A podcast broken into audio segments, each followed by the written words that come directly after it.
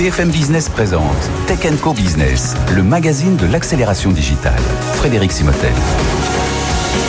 Bonjour, bienvenue dans Tech Co Business. On est ensemble pendant une heure, mais retrouvez-nous évidemment sur le replay, les podcasts et bien entendu la chaîne Tech Co TV sur tous les box opérateurs. Alors on va parler tiens d'un sujet dont on parle pas suffisamment, les, mainframes, les systèmes Z notamment euh, d'IBM. Alors il y a la partie logicielle, la partie service, la partie matériel évidemment.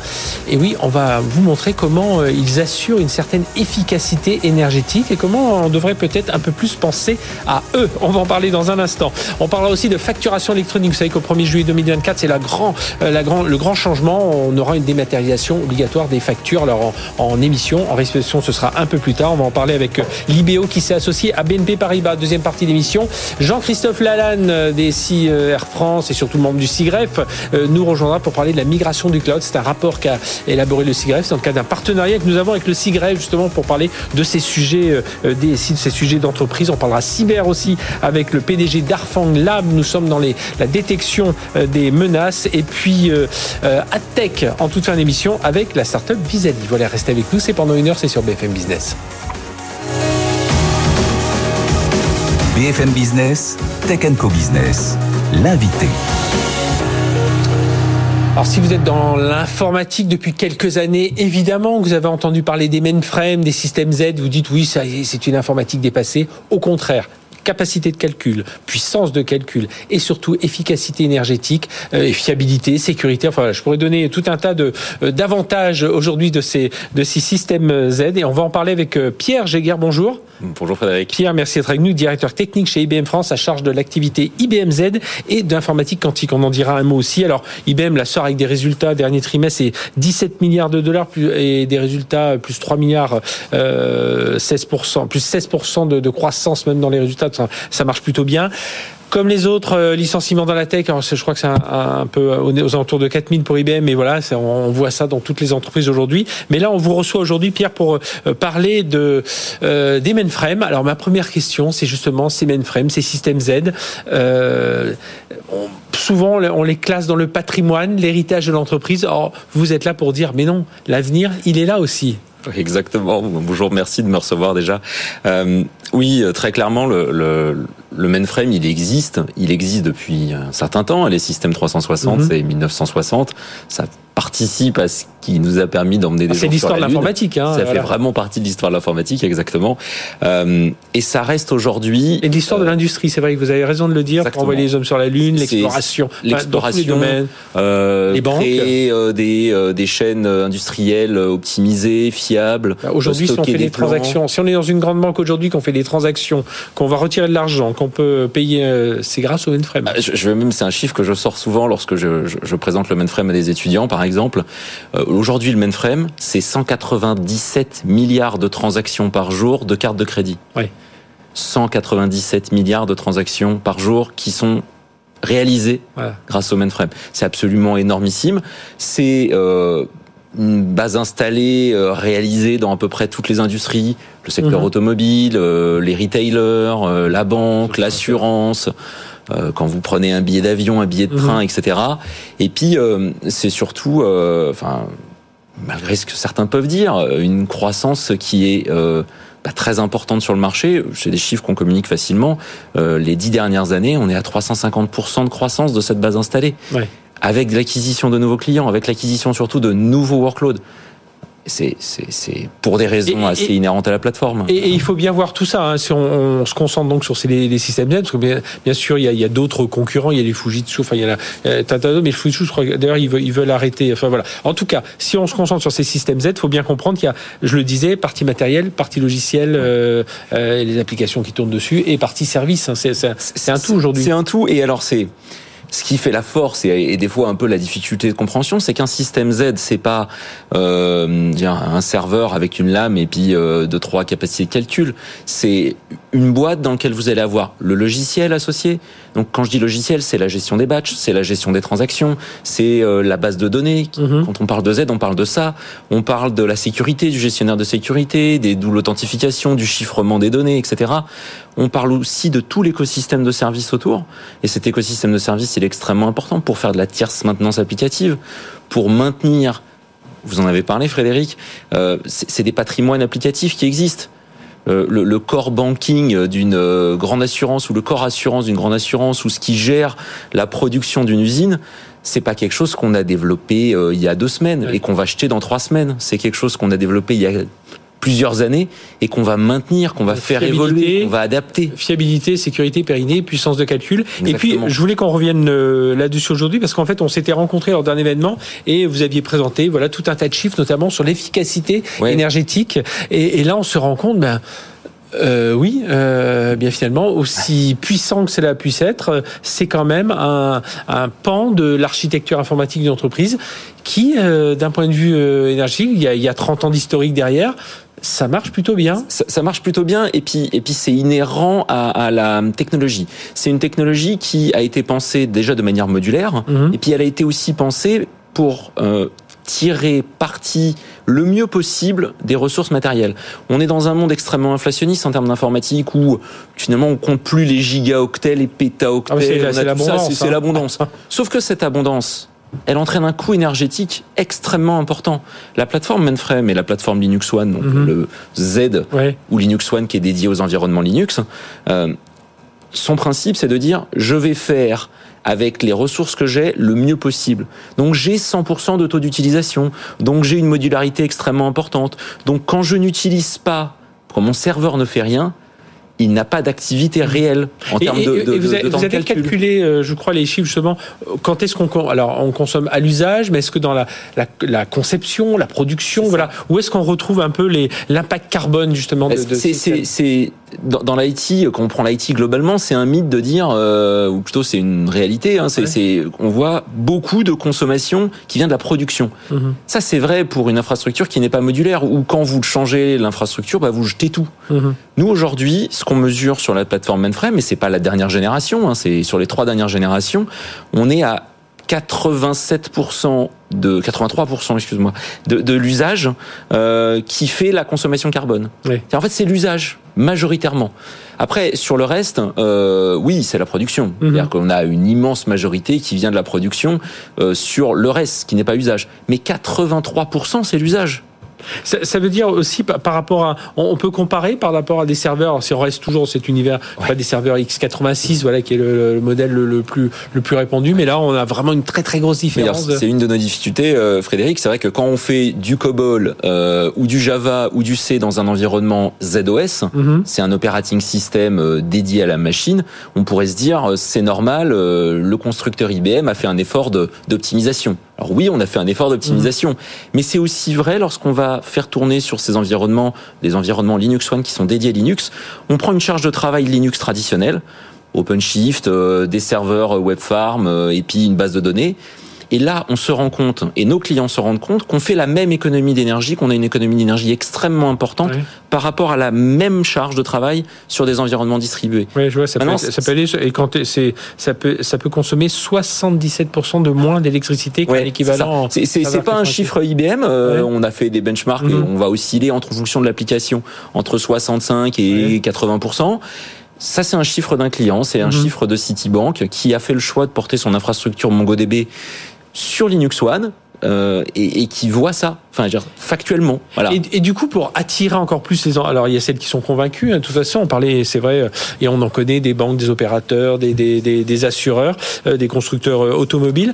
Et aujourd'hui, la difficulté, on sent derrière ça, et c'est la crainte aussi des DSI, c'est les compétences c'est de trouver, euh, bah, d'attirer, euh, parce qu'évidemment, c'est une, on parlait de COBOL, donc tout de suite, on s'imagine l'informaticien qui, euh, qui a la, la, bah, voilà, qui est proche de la retraite et qui va falloir remplacer, transmettre son savoir. Mais justement, aujourd'hui, c'est, on peut attirer les jeunes. On, on, en connaît des entreprises qui, réussissent. Bien sûr, il y a, y a beaucoup d'entreprises qui réussissent ça. Je pense que la gestion des compétences, ça passe par l'embauche. Moi, c'est souvent mhm. ce que je dis. C'est-à-dire que la première question, c'est est-ce que vous avez embauché sur cette technologie-là? Et puis, les, les écoles que nous avons en France, les universités que nous avons en France, elles forment des têtes bien faites, des gens qui sont adaptables, des gens qui vont être capables de s'adapter à un langage. Entre du Python et du Rex pour les plus techniques d'entre vous, euh, finalement, euh, la différence, elle est assez euh, faible. Or, le Python et le Rex, il y a presque 35 ans entre les deux langages. Euh, Est-ce qu'on se dit pas justement que si je m'engage vers l'un, c'est plutôt l'avenir et l'autre? C'est là peut-être qu'il y a un gros travail à faire. Il y, y, y a, sûrement un travail de, de visibilité des mmh. entreprises là-dessus, mais, mais je pense qu'on il y a un grand nombre d'entreprises qui ont bien compris ça. Et puis, bah, c'est un papier public, donc, je peux, je peux en parler. Moi, j'ai été ravi de voir un certain nombre d'acteurs de la banque, et le dernier étant BPCE, avec euh, Monsieur Guillaume Ledonnet, qui a fait un super papier sur la place du mainframe au sein de la banque, ça donne du sens à ce qu'on fait. Ah bah si ça s'arrête, la banque s'arrête. Hein. Voilà, voilà faut, faut, être clair. Si le mainframe s'arrête, la banque s'arrête. Euh, on imagine l'impact sur le sol français. Euh, c'est quand même extrêmement important. Et donc travailler pour ça, travailler pour cette technologie-là, sachant qu'on peut le faire de, avec des outils mhm. modernes. Hein, euh, c'est pas l'écran vert euh, qu'on va trouver euh, dans certains terminaux, dans certaines agences. On n'est pas du tout là-dessus. On est sur des écrans standards, du développement moderne, des interfaces absolument traditionnelles. Là, le, fait est après, c'est il faut vouloir embaucher et puis il faut former les gens. Voilà, et puis vous parler de projets d'entreprise autour de tout ça. On entend aussi que le, le mainframe, System Z, ça va, ça bascule aussi dans une infrastructure as a service. Donc euh, évidemment pour parler cloud, euh, parce que là aussi, bah tiens, c'est un moyen aussi d'attirer les jeunes. Mais là aussi, on fait du cloud. C'est ça l'étape le, suivante. Oui, c'est bah, le, mainframe. Ça, moi, je parle souvent de cloud in the box, si vous voulez, euh, Frédéric. Et, et le, sujet, c'est, c'est oui, c'est du on-prem, hein, c'est du on-premise, mais l'intégration avec la totalité des clouds qu'utilisent utilisent nos clients, elle est fondamentale. Si nous, en tant que constructeurs informatiques, on fait pas cet effort-là, euh, nos clients utiliseront moins la plateforme mainframe. Mhm. Donc c'est une réalité. Et en fait, c'est extrêmement simplifié avec des outils comme Ansible, avec des outils euh, comme euh, OpenShift et toute la gamme Red Hat autour. C'est très facile de finalement développer et travailler sur le mainframe comme ce qu'on ferait avec un environnement cloud euh, qui soit chez un hyperscaler ou chez un cloud provider français. Mmh. Et sur les coûts, parce que souvent on a pu reprocher aussi que ces infrastructures, ça, eh ben voilà, on s'engageait pour des années avec une licence. Alors on le voit que dans le cloud, hein, certains en profitent bien aussi, euh, enfin bien aussi. Je veux pas dire, Jean-Luc aussi, on profite bien. Euh, comment ça se passe justement à ce niveau-là oh, Sur les sur les coûts, ça, je pense que ça fait partie des mythes. Ça fait partie mmh. aussi d'un point, c'est comme vous l'avez compris, c'est une, une, intégration complète le mainframe. Donc en fin de compte, euh, vous avez deux lignes de facturation chez un client, une partie logicielle, une partie matérielle, une partie service qui est pas forcément chez IBM. Euh, et puis bah après la question c'est euh, ces deux lignes là, comment je suis capable de les décomposer mhm. C'est pour ça qu'on a des méthodes de facturation à l'usage, des méthodes de capacité à, à assurer une consommation à l'usage, une activation des ressources au moment où on en a besoin, comme sur un cloud. Euh, c'est de moins en moins le sujet et je vais euh, reprendre les mots d'un d'un dirigeant, euh, d'un CTO d'une grande banque française dernièrement. Euh, le mainframe c'était 80% de ses applis critiques c'était 7% euh, de sa consommation électrique dans son data center. Mhm. Donc c'est euh, c'était sans compter ce qu'il y avait en dehors de ce data center et c'était 11% de sa facture euh, de sa dépense informatique. Mhm. On est sur sur sur quelque chose qui rend un service extrêmement important et crucial pour l'entreprise. Pérenne, puissant, etc. À un coût euh, qui versus la dépense informatique globale euh, de pas si élevé que ça. Eh Après, je comprends les besoins de rationalisation, c'est normal. merci Pierre Géger, directeur technique chez IBM France, en charge de l'activité BMZ. Vous êtes aussi en charge de l'informatique quantique. On, on, aura l'occasion, on vous fera revenir justement pour parler de cette informatique quantique. Avec plaisir. On a une forte actualité en France en ce moment justement avec levée de fonds pour Pascal, 100 millions d'euros. Enfin voilà, c'est en train de décoller. On fera une émission un peu spéciale dans ce domaine et on vous fera bien entendu venir. Merci en tout cas d'être venu nous parler de, de ces sujets. Voilà. Euh, et oui, le mainframe, euh, les systèmes Z, c'est euh, évidemment un équipement d'avenir et on vous le répétera ici s'il le faut encore le répéter. Allez, on enchaîne tout de suite. On va parler de facturation électronique. C'est tout de suite sur BFM.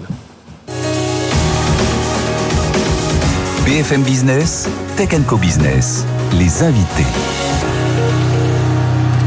Allez, on poursuit, on va parler de facturation électronique. Et là, vous êtes vraiment tous concernés puisque ça va être obligatoire 1er juillet 2024 pour la partie émission. Et hein. puis après, il y aura ensuite la partie réception. On va vous expliquer tout ça euh, pour toutes les entreprises euh, en France.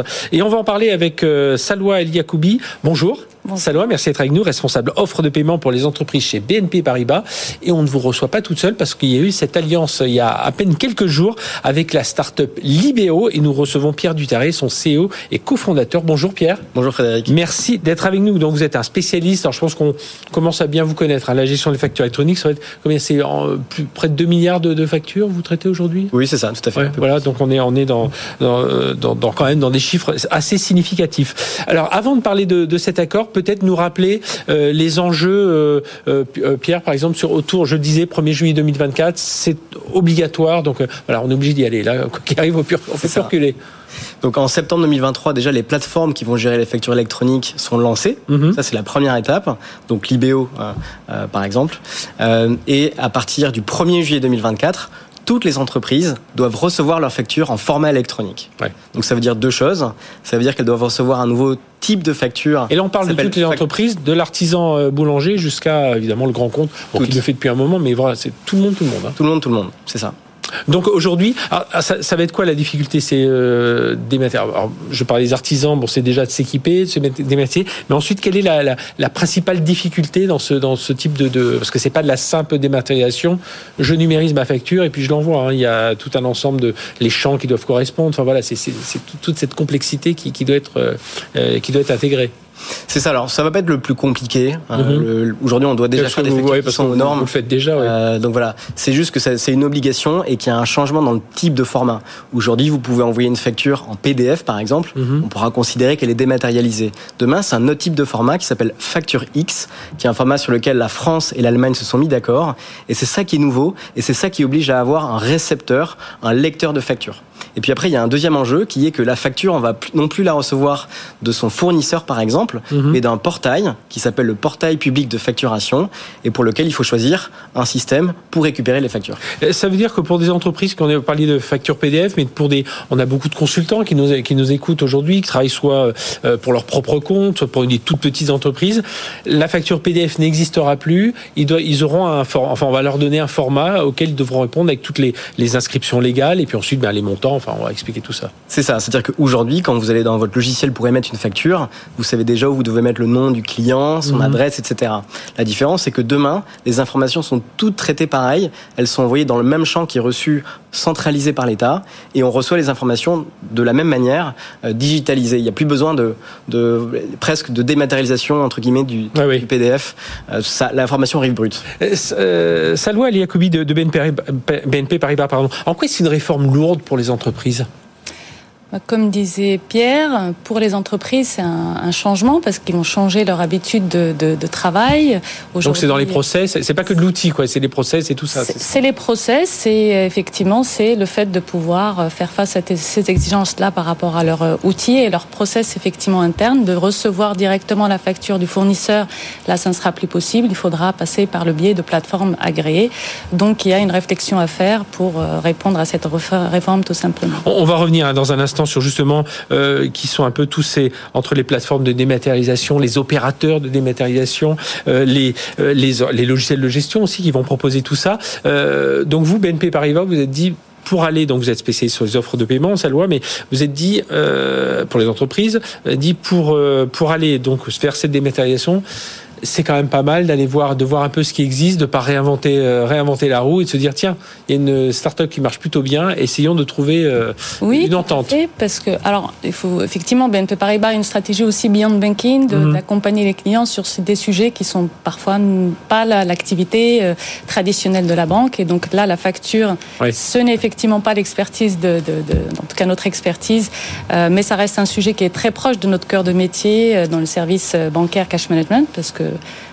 la facture doit, doit être payée. ou, mhm. euh, voilà. puis c'est la vie de l'entreprise, hein, c'est son carburant. C'est pour cela effectivement qu'on a voulu accompagner nos clients donc avec l'IBO pour les petites et moyennes entreprises et avec l'IBO parce qu'ils ont l'expertise justement de gestion de factures. Euh, et puis peut-être que ça rassure aussi quelque part les entreprises d'avoir ce circuit, alors non pas fermé, mais un peu. Euh, bah, pour certains, ça va vraiment être nouveau. Enfin, il y a vraiment toutes des étapes de, mise en place, d'être un peu rassuré d'avoir un, partenaire, son partenaire bancaire qui euh, euh, voilà, qui vient assurer un peu cette, partie-là? Oui, il y a une proximité tout à fait entre les, les, les conseillers, les chargés d'affaires avec leurs clients, donc ils pourront les accompagner pour répondre aussi à leurs besoins d'une manière voilà plus large. Et effectivement, la, la, la, facture est vraiment très liée puisque, comme je disais, euh, aujourd'hui, elle doit être payée, donc ça va être rassurant, comme vous dites aussi, de, de pouvoir être accompagné avec avec la connaissance à la fois de l'expertise sur la gestion et euh, des connaissances de services de bancaires. Et on le rappelle, hein, 2 milliards de, factures traitées par, par l'IBO. Alors justement, qu'est-ce qui est, où est-ce que vous intervenez dans cette chaîne de valeur et, aujourd'hui, voilà, comment on peut évaluer la concurrence? Parce que je pense que ça va être ça aussi pour certaines entreprises, c'est comprendre, bon, je peux m'adresser à mon banquier, si je suis BNP Paribas, hop, ils ont la, solution, mais c'est un peu de comprendre, je disais, les plateformes de démat, les opérateurs de dématérialisation. Alors, où est-ce que vous intégrez avec, dans, dans, cette chaîne, Pierre Dutarry alors l'IBO, vous l'avez dit, hein, c'est vraiment le spécialiste de la gestion euh, et du paiement des factures. Donc euh, concrètement, on aide les PME, euh, donc leurs directeurs financiers, leurs dirigeants et leurs experts comptables à centraliser, valider et régler leurs factures. Donc ça, mmh. c'est vraiment notre expertise. Et après, on va pouvoir pousser cette information à des logiciels de gestion, les ERP, mmh. ou à des logiciels de production comptable, qui vont faire le déclaratif et établir la liasse fiscale. Donc ça, c'est vraiment le cœur de notre expertise. Donc ça veut dire les API qui ont été développés pour que tout ça s'intègre. Exactement. Exactement.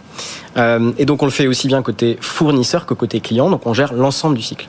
Euh, et donc, euh, ce qui va être important euh, pour les pour les pour les utilisateurs, en fait, c'est la fiabilité du service. Mhm. Parce que si une facture disparaît, c'est un gros problème. Oui, si les chiffres, la virgule se déplace, voilà, tout ce qu'on peut imaginer.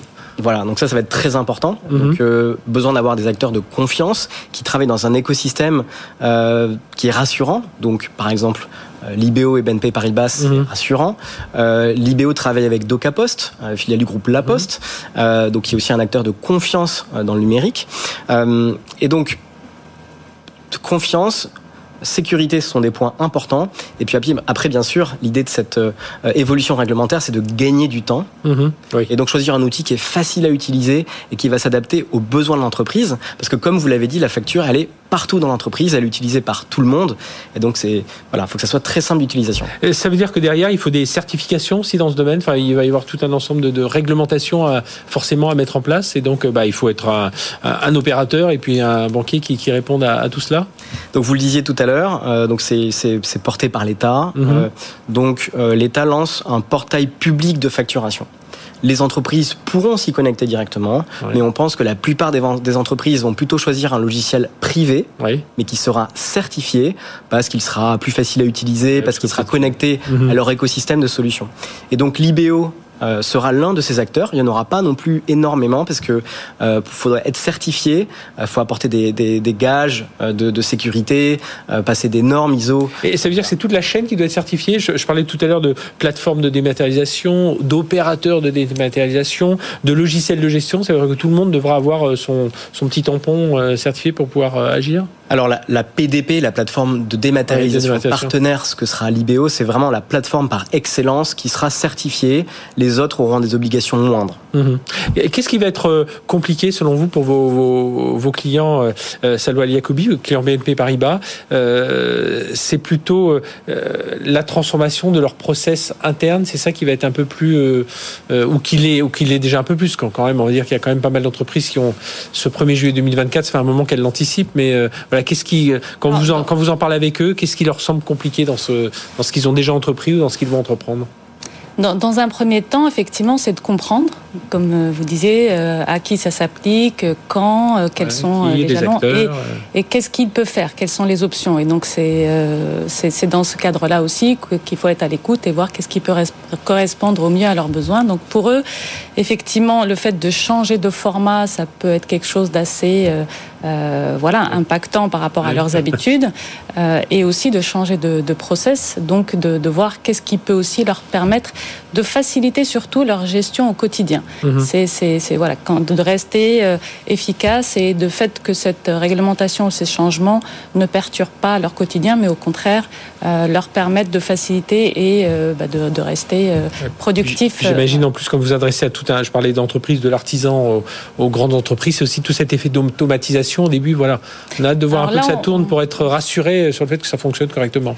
Oui, et que ça se passe le plus d'une manière la plus transparente possible. Donc effectivement, là, on, on, cible les petites et moyennes entreprises qui parfois sont peut-être moins équipées mhm. également, donc qui ne sont pas forcément aussi euh, au fait. Donc c'est le fait de pouvoir leur faciliter le, en, en, les accompagnant dans ces questions et avec une solution où ça peut être le transparent pour eux. En tout cas, ils puissent aussi faciliter leur gestion quotidienne grâce à, à, la technologie de l'IBO. La bonne solution au bon moment aussi, Pierre Dutaré, avec l'IBO. Hein, le, je regardais le levée de fonds, 2 millions en 2019, 4 millions en 2020, 20 millions en 2021. Donc ça y est, c'est vous êtes lancé. Ce type de partenariat, c'est vous parliez de la Poste aussi, mais ça veut dire que vous pourriez, c'est pas exclusif, vous pourriez travailler avec d'autres, d'autres, enfin d'autres banquiers?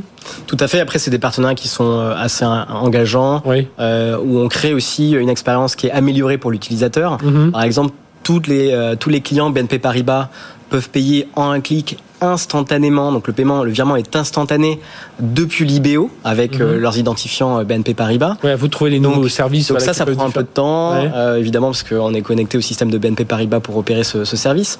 Donc l'idée, c'est aussi de choisir des partenaires qui ont le même ADN que nous, qui veulent accompagner les entreprises dans cette transition euh, digitale. Euh, voilà. Donc, mais effectivement, on, peut travailler avec d'autres d'autres partenaires. Et puis, et puis, se rappeler que c'est il y a une, une date d'échéance, même si elle paraît loin. Voilà, le, le, le, temps court. Hein, et puis 2023, les premières plateformes qui ouais, donc c'est maintenant. Ça avance assez vite. Bien, merci d'être venu parler de tout ça. Donc cet accord Libéo BNP Paribas pour la gestion de la facturation électronique, un 1er juillet 2024, déjà septembre 2023 première étape, deuxième étape 1er juillet 2024, obligatoire pour toutes les entreprises. Donc euh, j'imagine que vous êtes déjà quand même assez au courant. Merci Pierre Dutaressi, cofondateur de Libéo et Salwa El Yacoubi, responsable d'autoprément pour BNP Paribas. Merci à tous les deux. Allez, on marque une courte pause. On se retrouve juste après. On va parler tiens de cloud avec Jean-Christophe Lalanne. C'est tout de suite sur BFM Business. BFM Business présente Tech Co Business, le magazine de l'accélération digitale. Frédéric Simotel. Allez, on est reparti pour une demi-heure sur BFM Business. Retrouvez-nous évidemment en replay en podcast et sur la box TV avec la chaîne Tech Co TV. Mais pour l'instant, nous allons enchaîner sur la. On parle beaucoup évidemment du cloud, mais euh, faut y aller déjà vers le cloud. Faut migrer vers le cloud. Faut le move to cloud si on, prend le terme anglo-saxon. Bonne pratique et écueil. C'est un rapport du CIGREF hein, que vous pouvez bien entendu retrouver euh, sur le site du CIGREF. Le CIGREF, je vous rappelle, c'est une, une association professionnelle qui regroupe 155 adhérents, des grandes entreprises, des grandes administrations. Euh, pour réfléchir sur toute la transformation numérique bah, que nous vivons tous hein, au quotidien, nous simples citoyens ou euh, les entreprises. Euh, voilà, donc il y a beaucoup de réflexions et donc ce rapport Move to Cloud. et pour en parler avec nous, Jean-Christophe Lalanne, bonjour. Bonjour Jean-Christophe, merci d'être avec nous, vice-président du CIGREF, senior advisor des transformations du, du, groupe Air France KLM. Et donc vous, alors il y avait, vous étiez deux un peu pilotes. Il y a Stéphane Rousseau, hein, Exactement. DSI du groupe FH. Vous avez piloté ce, ces stratégies de migration dans le cloud. alors c'était une refonte. Il y avait déjà une première version 2021. Ça, c'était une, une parce que ça va quand même assez vite. Donc, il faut revoir tout ça. Euh, alors.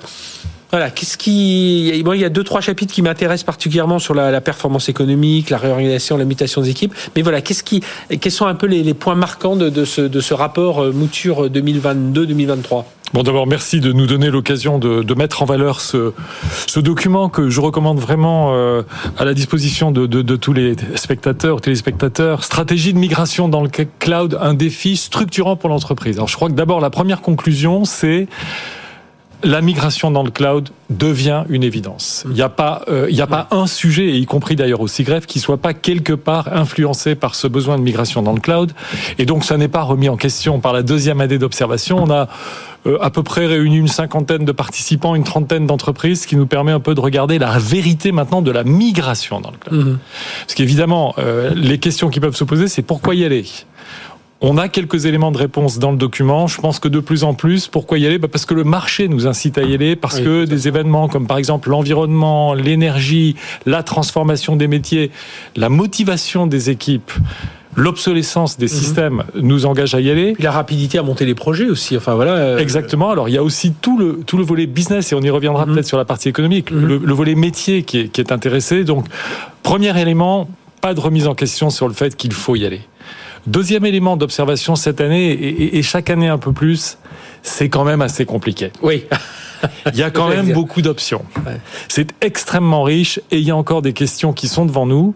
Et on verra peut-être tout à l'heure parmi ces questions quelles sont les plus délicates.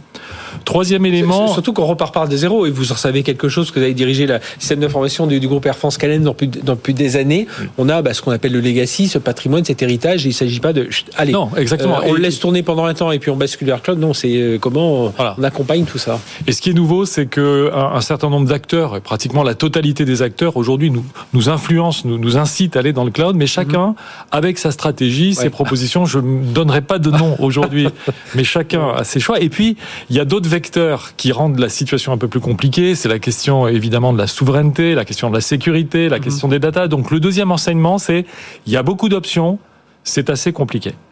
La troisième euh, observation, c'est que, euh, et c'est pour ça que le titre est important, on parle de migration dans le cloud. C'est-à-dire qu'aujourd'hui, la question n'est pas de savoir si on démarre dans le cloud, on démarre dans le cloud. Une nouvelle application, on va, on va la faire dans le cloud. La vraie question, c'est comment on bascule son patrimoine dans le cloud. Mhm. Et pas simplement pour une raison de fermeture de data center ou d'évolution des data centers, qui est souvent, euh, on peut dire, un déclencheur. Mais il y a d'autres raisons, et notamment des raisons économiques, on y reviendra. Donc voilà, la, la troisième chose, c'est on est vraiment dans le temps de la transformation. Et les enquêtes qu'on a pu voir à l'extérieur euh, lors de ce groupe de travail montrent que bon, il y a un plateau quand même dans la difficulté. Euh, chaque entreprise et notamment les grandes entreprises françaises ont une longue histoire informatique, vous disiez tout à l'heure, qui fait que au fond, quand on doit migrer tout ça dans le cloud, on n'a pas forcément à disposition l'ensemble des services qui sont prêts mhm. à intégrer ces applicatifs. Et puis dernier point, euh, bon, je pense que et c'est ça qui est intéressant, on a eu un discours vérité entre nous. Voilà. Donc on peut faire euh, comme ça sur un plateau, je peux vous dire c'est une évidence, on y va. Bon, la vérité entre nous, c'est que effectivement, techniquement, il y a encore pas mal de questions à résoudre. Oui, ça s'industrialise pas, ça s'automatise pas aussi simplement. Ça vient petit à petit, là, toute la communauté est mobilisée, mais quand même, il y a encore des difficultés techniques pour migrer, mhm. et c'est pas une surprise de dire, le Gartner d'ailleurs euh, le dit très clairement, et aussi ISG ou des compagnies euh, d'analyse, souvent les projets prennent du retard. les projets de migration sont complexes, ils sont longs, ils prennent du retard. Et puis on est dans des nouvelles technologies, donc on apprend aussi en marchant. Et voilà, parfois il faut faire un petit, un petit pas de recul pour, euh, pour avancer un peu plus vite. il, y avait, il y avait deux chapitres. Il y en avait un notamment sur la performance économique et le suivi financier de la migration, parce que ça c'est c'est bah, important. On nous a tellement. Euh, alors je repars plusieurs années en arrière, on disait ah, le cloud c'est merveilleux, c'est que à l'usage, vous allez voir, et votre facture va baisser. On, bon, on voit que de toute façon on consomme beaucoup plus, donc euh, on a beaucoup plus d'usage, donc de toute façon la facture elle augmente. Mais justement, là il faut. Alors il y a dans le document un travail assez approfondi sur la question du entre guillemets business case, donc l'analyse économique. Je crois que la, mauvaise idée, c'est de penser que euh, on, va consommer moins ou la consommation nous coûtera moins cher à l'unité d'œuvre. Mhm. C'est pas exact, et notamment dans les grandes entreprises qui, pendant des années, ont affiné, peaufiné leur centre de calcul, donc ont une performance ramenée à l'unité d'œuvre qui est bonne. Il y a tout un tas d'autres facteurs. Parmi les autres facteurs, il y a ce qu'on appelle le life cycle management, donc la gestion des cycles de vie de tous les composants qu'on embarque avec le temps. Celle-là, on peut drastiquement la réduire à condition de faire une migration des applications qui permettent cela. Si c'est simplement ce qu'on appelle du lift and shift, mhm. juste un portage de l'application sur des machines virtuelles, on va pas gagner beaucoup. Donc il y a quand même un travail de réingénierie. On peut faire un nettoyage du parc applicatif. On peut gagner en automatisation. On peut gagner sur les licences. On peut gagner en réorganisant complètement ces activités de production. On peut gagner sur évidemment les data centers eux-mêmes. Et donc au total, nous pensons et nous maintenons euh, aussi greffe qu'il y a un business case. Simplement, pour atteindre ce business case, il faut se donner des moyens, du temps, un soutien de la direction générale, très mhm. important, constant, parce que ça va durer. Et puis, bien évidemment, il faut aussi se donner euh, des règles sur la stratégie de migration applicative. Je pense que c'est un des, probablement un des sujets les plus délicats. Il doit accompagner la stratégie du groupe d'une façon générale, parce que ça, sûr. ça accompagne transformation de Complètement, parce qu'il y a des applications qui vont sortir, il y a des applications par exemple, qui sont aujourd'hui en premise fournis par des software vendors, on mhm. va basculer dans leur stratégie SaaS. Et donc, je pense que tout ça est bien expliqué dans le document du CIGREF. J'engage vraiment euh, les uns et les autres à le regarder. C'est un gros effort qu'on a fait, il faut le voir. Autre chapitre aussi sur la réorganisation et la mutation des équipes. On le dit à chaque fois, hein, l'humain au cœur de tout ça. Mais plus que jamais parce que bah, les compétences déjà il faut les, les chercher. Elles sont pas toutes euh, présentes ou alors elles sont souvent mais chez des fournisseurs. Donc voilà faut savoir euh, jouer le juste équilibre. Mais là aussi hein, c'est un chapitre euh, important alors c'est un chapitre très important. On n'a pas trop parlé des, des, données mais aussi un, des points qu'on a vu c'est l'impact aujourd'hui des données sur ces réflexions cloud pour justement permettre à des nouveaux métiers d'émerger et de profiter de la puissance des outils data dans le cloud. Et puis effectivement au niveau des équipes de production et de développement ce DevOps dont on parle tant, ou mhm. DevSecOps, devient possible à condition, encore une fois, de se donner le temps d'aller jusqu'au bout des transformations. Par exemple, euh, une des idées qui a été évoquée, c'est d'outsourcer ou de sortir temporairement des activités classiques vers des, vers des partenaires pour libérer du potentiel humain, le former et le préparer à la reprise en main ultérieurement des technologies du cloud. Ce qu'on a observé aussi, c'est que on sait qu'il y a une guerre des talents, même si en ce moment c'est peut-être un peu moins vivace que l'année dernière, mais quand même euh, pouvoir afficher qu'on est dans le cloud, qu'on va vers les technologies du cloud, c'est évidemment attractif pour les équipes de développement, pour les équipes de prod, voilà. Mhm. Et on rentre dans une communauté qui est extrêmement large. Mais j'insiste, je pense que ce, business case, hein, cette rentabilité de la migration dans le cloud, elle est mhm. holistique. Il faut, et y compris simplement en restant à l'intérieur de l'informatique. Hein. Elle est holistique. On peut gagner mais il faut se transformer. Il faut vraiment se transformer. Et dernière question, euh, Jean-Christophe Lalanne, on, dans ce rapport, on est vraiment dans le concret. Hein. On, a, on a évoqué euh, très rapidement cloud de confiance, cloud souverain. Bon, c'est pas là où il faut aller chercher forcément en filigrane peut-être un petit peu. Ça fait nous fait réfléchir sur euh, la data, la gestion de la data et ce, ce cloud souverain. Euh, mais vous, ça, ça peut être une extension du prochain rapport de dire voilà qu'est-ce qu'il faut? Alors, on sent que tout le monde est un peu perdu. Absolument. Est-ce que je garde les infras? Parce que les Google, Amazon et consorts sont vraiment forts. Mm. Et je me concentre sur le dessus, toutes les couches applicatives. Euh. Alors dans le document, on donne beaucoup d'options. Il y a une espèce de, si vous voulez, de combinatoire de possibilités qui est infini. Chaque entreprise à sa trajectoire. Ça aussi, c'est un enseignement. Vous prenez 30 entreprises, vous avez 30 trajectoires différentes.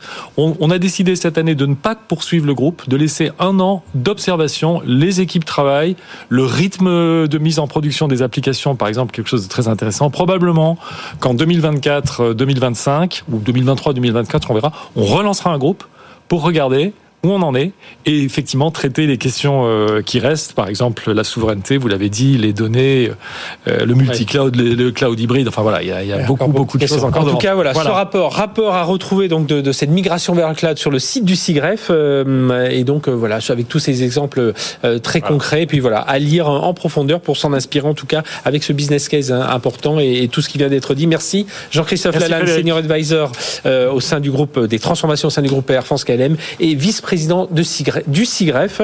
Et la semaine prochaine, on aura, voilà, on vous l'a dit, un rendez-vous régulier qu'on a décidé de mettre en place avec le SIGREF pour donner un peu toutes ces grandes transformations numériques qui concernent évidemment vos entreprises. Allez, on fait une très courte pause et on va parler cybersécurité tout de suite avec Arfang Labs. C'est tout de suite. BFM Business, Tech Co Business, l'invité. Et si vous appreniez, enfin si, vous mettiez en place plutôt, mettiez une priorité sur la cartographie de, vos risques euh, sur les systèmes d'information, c'est ce que promet en tout cas la, la, avec cet outil de, même cette solution complète, hein, de détection des menaces, Arfang Lab, et nous recevons son président, son PDG et cofondateur Grégoire Germain. Bonjour. Bonjour Frédéric. Grégoire, merci d'être avec nous. Donc créé en 2018, c'était des anciens de l'ANSI, euh, du ministère des Armées. Depuis, euh, voilà, on vous voit monter en flèche, hein, c'est croissance plus 250, croissance supérieure à 250% en 2022, 120 25 clients en 2022, mais je pense que ça a déjà. Euh, oui, ça a déjà dépassé là. Ça a déjà, ça a déjà, ça a déjà dépassé. Vous êtes, euh, bah, bah, enfin, vous allez arriver à une centaine de collaborateurs aujourd'hui. Alors juste en un mot, euh, donc quand on parle Arfang Lab, si on tape hop sur le sur internet, on voit EDR, donc euh, les, les endpoint euh, détection réponse, donc pour cette cette détection des menaces. mais voilà, nous dire en quelques mots comment on travaille avec euh, cette agence, cette solution euh, d'Arfang Lab? Oui, les, les, EDR, donc Endpoint Detection and Response, c'est une classe d'outils. Mhm. Ils sont devenus, euh, enfin c'est vraiment. On les a vus apparaître hein, en 2019 et en 2018 et puis hop ça s'est voilà ça, a vraiment supplanté un peu les, les antivirus mhm. qui ont montré leurs limites puisqu'il s'intéresse à des choses qui sont, à des menaces qui sont plutôt connues. Et là, on va beaucoup plus aller sur le comportemental, sur évidemment à force d'intelligence artificielle, on arrive à, à, vraiment détecter les menaces inconnues. Et c'est toute la force des EDR. Et surtout, ils se mettent à ils ont une position centrale qui est le endpoint, le terminal. Mhm. Donc c'est la machine virtuelle, le serveur.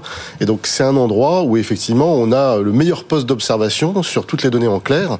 Et ça permet de voir, d'anticiper un petit peu les attaques et donc d'agir sur toute la chaîne. Et le fait que ça décolle, qu'on parle beaucoup plus, et on en parlera dans un instant aussi de extended euh, euh détection réponse, c'est de dire qu'aujourd'hui les attaques sont devenues tellement sophistiquées euh, qu'aujourd'hui, bah, comme vous le disiez à l'instant, un antivirus, enfin, les outils traditionnels de suffisent pas. Maintenant, aujourd'hui, euh, les, attaques réussissent à contourner ces, barrières hein, qui, qui, datent d'il y a encore 2-3 ans. Et donc aujourd'hui, pourquoi euh, il faut installer ces Elles passent au travers de ces barrières qui sont absolument nécessaires. Hein. Mm-hmm. Vous avez des, passerelles mail et des, firewalls, ça c'est indispensable.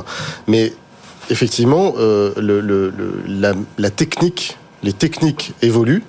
Mais ce qui ne change pas trop, c'est les tactiques, les, procédés qui sont utilisés par les attaquants. Donc quand on prend un peu de hauteur et qu'on s'attache à apprendre des techniques d'attaque qui évoluent aussi, mais beaucoup plus lentement, et ben finalement on arrive à beaucoup mieux détecter. Et c'est ce que fait un EDR. Mhm. Il identifie, il détecte, et surtout il a une capacité après à réagir immédiatement, à apprendre de ce qui s'est passé, et donc de bloquer toutes les menaces nouvelles. C'est identifier, alerter et, bloquer. Hein, voilà. Et ça, c'est automatisé dans, dans, dans les SOC, c'est automatisé par notre outil, mhm. Hein, qui on va pouvoir mettre une réaction euh, plus ou moins rapide en fonction de ce qui se passe. Mais ça veut quand même dire que pour être euh, bien efficace, là, ces, ces, EDR, il faut quand même garder de l'humain. Enfin voilà, il faut des gens aussi pour analyser tout ça, parce qu'il y a des fausses alertes, euh, il y a, réagir vite, il faut combiner tout ça. Ça permet d'accélérer le travail, enfin d'optimiser de, le travail du, du, de la personne en charge de la sécurité. C'est toute notre force en fait. Pourquoi on a pris une position de leader en France, c'est qu'on a réussi en fait à être à l'état de l'art, bien évidemment, dans la détection. Mhm. Ça, c'est indispensable. On est régulièrement dans tous les benchmarks qu'on fait, on est bien au, niveau de détection qui, qui, qui, est, qui est le niveau de, des ah grandes entreprises américaines qui sont nos concurrents. Hein. Et ça, c'est important. On a aussi une solution très ouverte parce que on a des partenaires indispensables qui sont nos accélérateurs, qui sont les, les Managed Security Service Providers, les SOC, mhm. les gens qui opèrent, comme, euh, comme il y en a pas mal en France, des gens qui opèrent des SOC au profit des entreprises. Et donc, ils récupèrent en plus toutes ces alertes et nourrir encore plus votre, votre outil. C'est le service de Manage Defense and Response qui est en fait l'avenir. En fait, c'est vrai que tout le monde va se tourner vers ces, vers ces solutions qui sont en fait un EDR managé. Et donc, notre outil, il permet d'intégrer parfaitement la stack logicielle de ses partenaires.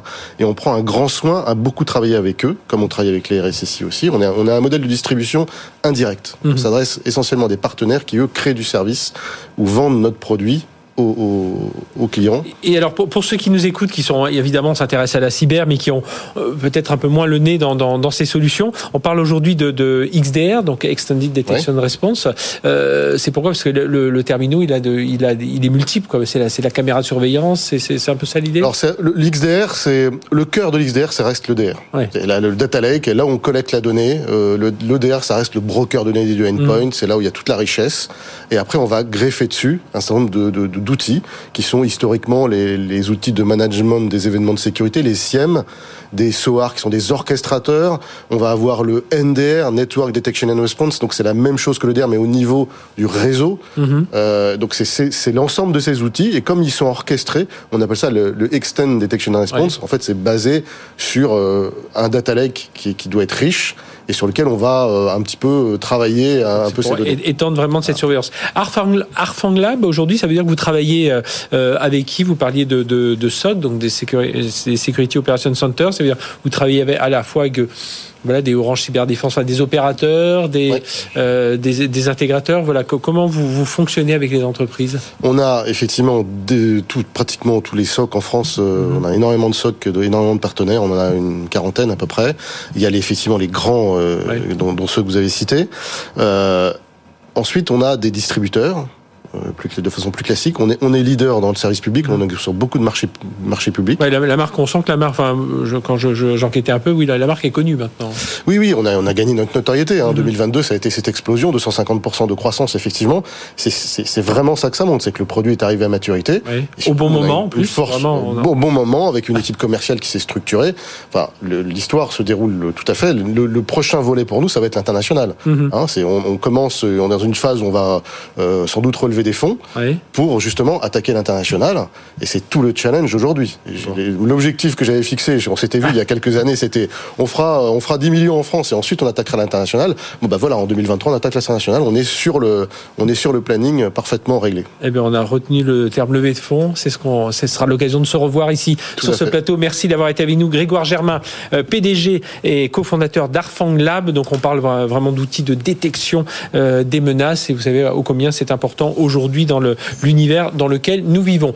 Euh, on se retrouve, dernier rendez-vous dans un instant. On va parler, alors là, on change d'univers. C'est la AdTech avec Visalis. C'est tout de suite sur BFM Business. BFM Business, Tech Co Business, Startup Booster. Et nous sommes avec euh, Stanislas Di Vittorio. Bonjour. Bonjour. Stanislas, fondateur de Wizali avec un W. voilà pour ceux si vous cherchez ça sur le net, plus de 200 millions d'interactions quotidiennes entre les marques et les clients. Vous l'avez compris, on va parler de de AdTech. En fait, vous analysez le parcours d'un utilisateur et tout son cheminement. Voilà, à partir du moment où il voit une pub et jusqu'au moment où il va euh, aller acheter. Lancé en 2017. Euh, vous êtes déjà, oui, euh, il y a déjà presque 20-30% de votre chiffre d'affaires réalisé à l'international. Oui, il y a 20% aux États-Unis. Ça tourne plutôt pas mal, plus 50, euh, une cinquantaine de, clients. Vous avez levé 6 millions d'euros en septembre 2022. Euh, justement, ces 6 millions, c'était pour, euh, on, va en reparler, pour vous développer aux États-Unis. déjà, donc lancé en 2017, outil d'aide à la décision.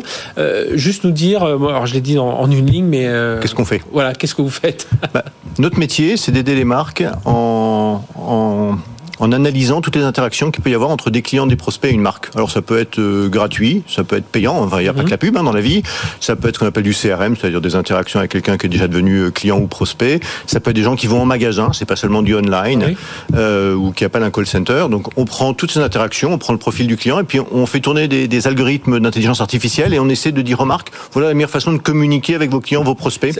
Ça, ça veut dire que votre client, ça va être là, euh, mettons, si c'est un C-Discount qui est multi, multi-marque, ça peut être le C-Discount, ça peut être aussi la marque euh, voilà, bah, de, téléphone euh, euh, qui. voilà, vous, vous êtes. Et là, vous allez vraiment suivre tout ce cheminement. On a des clients dans tous les. Alors, c'est client par client. Mhm. C'est client ah par client. Mais on a des clients dans tous les, dans tous les secteurs. Donc, on a des gens, par exemple, dans l'aérien, comme ou dans le voyage, comme des Air France, des MSC Croisières. On a des clients dans le retail, comme Conforama, dans l'énergie, comme Engie. Enfin, on, vous, vous adressez un, panel assez large. Absolument. L'été dernier, il y a eu une décision assez forte hein, de la part de la CNIL qui a voulu, euh, qui rendait, euh, oui, illégal, c'est comme ça qu'on peut le dire, les, les, recours à Google Analytics. Et puis, ils ont sorti une euh, série de solutions d'analytics, puis hop, on a vu apparaître Visali. Ça, c'était un vrai, un, vrai boost de ce côté-là? Alors, Visali a apparu quand même nettement avant la décision de, de, la CNIL. Bon, après nous, en tout cas, voilà, ça, ça a été... Absolument. Ceci dit, l'une de nos forces, c'est que nous, on a soumis ce qu'on faisait à la CNIL, qui nous a mhm. donné, si vous voulez, un tampon. Elle a regardé ce qu'on faisait et elle a dit, vous êtes en, en excusez-moi, c'est de l'anglais. Enfin, vous êtes en, en conformité. En, conformité, absolument, merci, avec euh, le RGPD, qui est quelque chose euh, qui est important en Europe. Bon, ça n'est pas aux. États-Unis, mais c'est un vrai euh, atout euh, en Europe. On est absolument en conformité avec le RGPD, c'est important. Oui, et du, et du, coup, vous participez un peu à, une sorte de, de, de, euh, de, démocratisation aussi du RGPD, parce qu'on sait que les entreprises ont encore un peu de mal, parfois déjà à s'y retrouver, non pas qu'elles veulent passer entre les mailles, parce que là, on ne peut plus, mais c'est toujours compliqué quand on nous parle de protection des données personnelles, entre celles que l'entreprise a, que peuvent avoir ses commerciaux, enfin voilà, c'est un peu compliqué. Donc vous, vous arrivez un peu, bah, vous, créez un peu cet indice de confiance en étant justement tamponné CNIL. Ah, absolument. Alors c'est pas ce qu'on fait, mais c'est important, c'est important pour les entreprises de savoir qu'elles sont en conformité. Alors c'est vrai que le RGPD il est très simple dans l'esprit mm-hmm. et il est compliqué à mettre en œuvre pour les entreprises et donc c'est important pour elles quand nous on arrive de leur dire écoutez nous on a un système, on a une plateforme logicielle puisque nous notre mm-hmm. métier c'est du logiciel qui a été euh, revu euh, par la CNIL qui nous a dit qu'on était conforme donc pour elles c'est un vrai gage euh, je dirais de confiance. Alors, avec Visalis, ce que vous aidez aussi, euh, parce que vous, on le rappelle, vous suivez suivez l'internaute de, de, à partir du moment où il a vu une pub, mais aussi vous avez une, j'aimerais même revenir aussi sur la partie physique euh, parce qu'en ligne voilà on voit bien comment on peut être suivi jusqu'à jusqu'à l'achat. Euh, ça permet aussi aux entreprises de mieux comprendre un peu leur, euh, enfin de de, euh, de mieux analyser leur retour sur investissement. Enfin, bah, absolument, toutes les entreprises ont besoin, si vous voulez, d'avoir des chiffres et de comprendre ce qui se passe. Elles investissent de l'argent publicitaire, elles ont mhm. des tas d'actions euh, qui sont de la publicité, pas de la publicité. Enfin, il y a des tas d'actions du Dans les grosses passes, elles voient à peu près que ça peut bouger, mais voilà. elles, ont, besoin de comprendre ce qui se passe. Elles ont besoin de comprendre en fonction de la catégorie de clients. Elles ont besoin de comprendre, par exemple, les clients, euh, les jeunes, euh, les moins jeunes comme moi, mhm. euh, enfin les gens qui sont éventuellement près d'un magasin, loin d'un magasin, en Provence. Enfin, il y a énormément de critères, donc elles ont besoin de comprendre ce qui se passe de façon à être le plus efficace possible. Et c'est là où nous on les aide, mhm. c'est ça notre métier. Et alors justement, sur cette partie physique, comment comment vous réussissez à récupérer de la data? Alors ça, ça, dépend un peu des entreprises. Il y a des entreprises pour lesquelles les gens se loguent parce qu'ils sont obligés de se loguer. Donc mhm. là, bah, il y a il y a des choses choses qui sont assez, qui sont assez simples. Il y a des cartes de fidélité. Enfin, il y a un certain nombre de méthodes qui peuvent varier d'une entreprise à l'autre.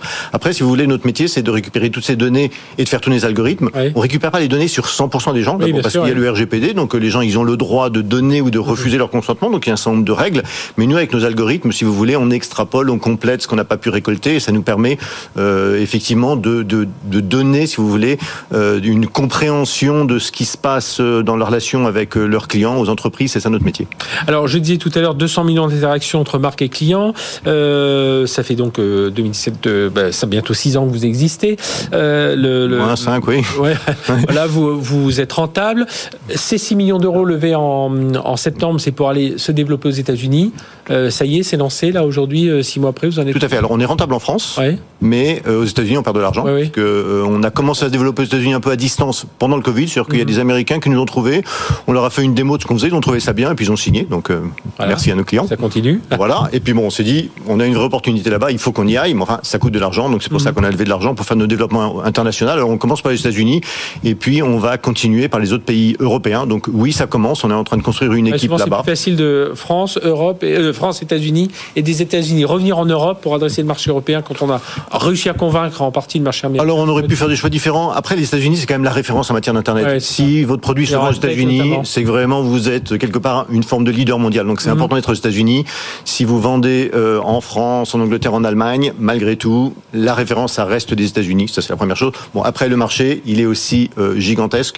Et donc, il y a des tas de raisons d'aller aux États-Unis euh, comme premier marché. Vous êtes une trentaine de personnes aujourd'hui? Tout à fait. Le, le, but, il y, a une autre levée de fonds qui est en, visée un peu pour... Alors pour le moment, il n'y a pas de levée de fonds parce qu'on a levé de l'argent. On essaie quand même de, le, de gérer notre argent euh, en bon père de famille, si je puis dire. D'autant que tout le monde sait quand même que les tons ont un petit peu changé quand même dans le monde de la tech. Euh, il y avait une époque, c'était un peu go-go, on dépense et puis on relèvera. Je crois qu'aujourd'hui, les vents sont un petit peu en train de tourner. Moi, j'en ai fait à titre perso l'expérience un peu douloureuse en 2000. Il y avait le moment où les financiers nous disaient qu'il fallait y aller. Puis trois semaines après, ils nous disaient pourquoi vous n'êtes pas encore rentable. Donc quand on a connu ce type d'expérience, on est, on est un peu, on est un peu prudent. Voilà. n'est-ce pas Merci euh, Stanislas Di Vittorio, fondateur de, de Wizali avec un, avec un W. Merci d'avoir été avec nous. Merci de nous avoir suivis sur euh, BFM Business pour l'émission Tech Co Business. On se retrouve la semaine prochaine, même heure, même endroit. Mais d'ici là, euh, Tech Co TV hein, sur les box opérateurs, les replays, les podcasts. N'hésitez pas et venez nous faire part de vos commentaires, de vos réflexions. Merci de nous avoir suivis. On est aussi beaucoup sur LinkedIn. Hein. Retrouvez-nous sur ce réseau social et à très bientôt. Excellente sur BFM Business.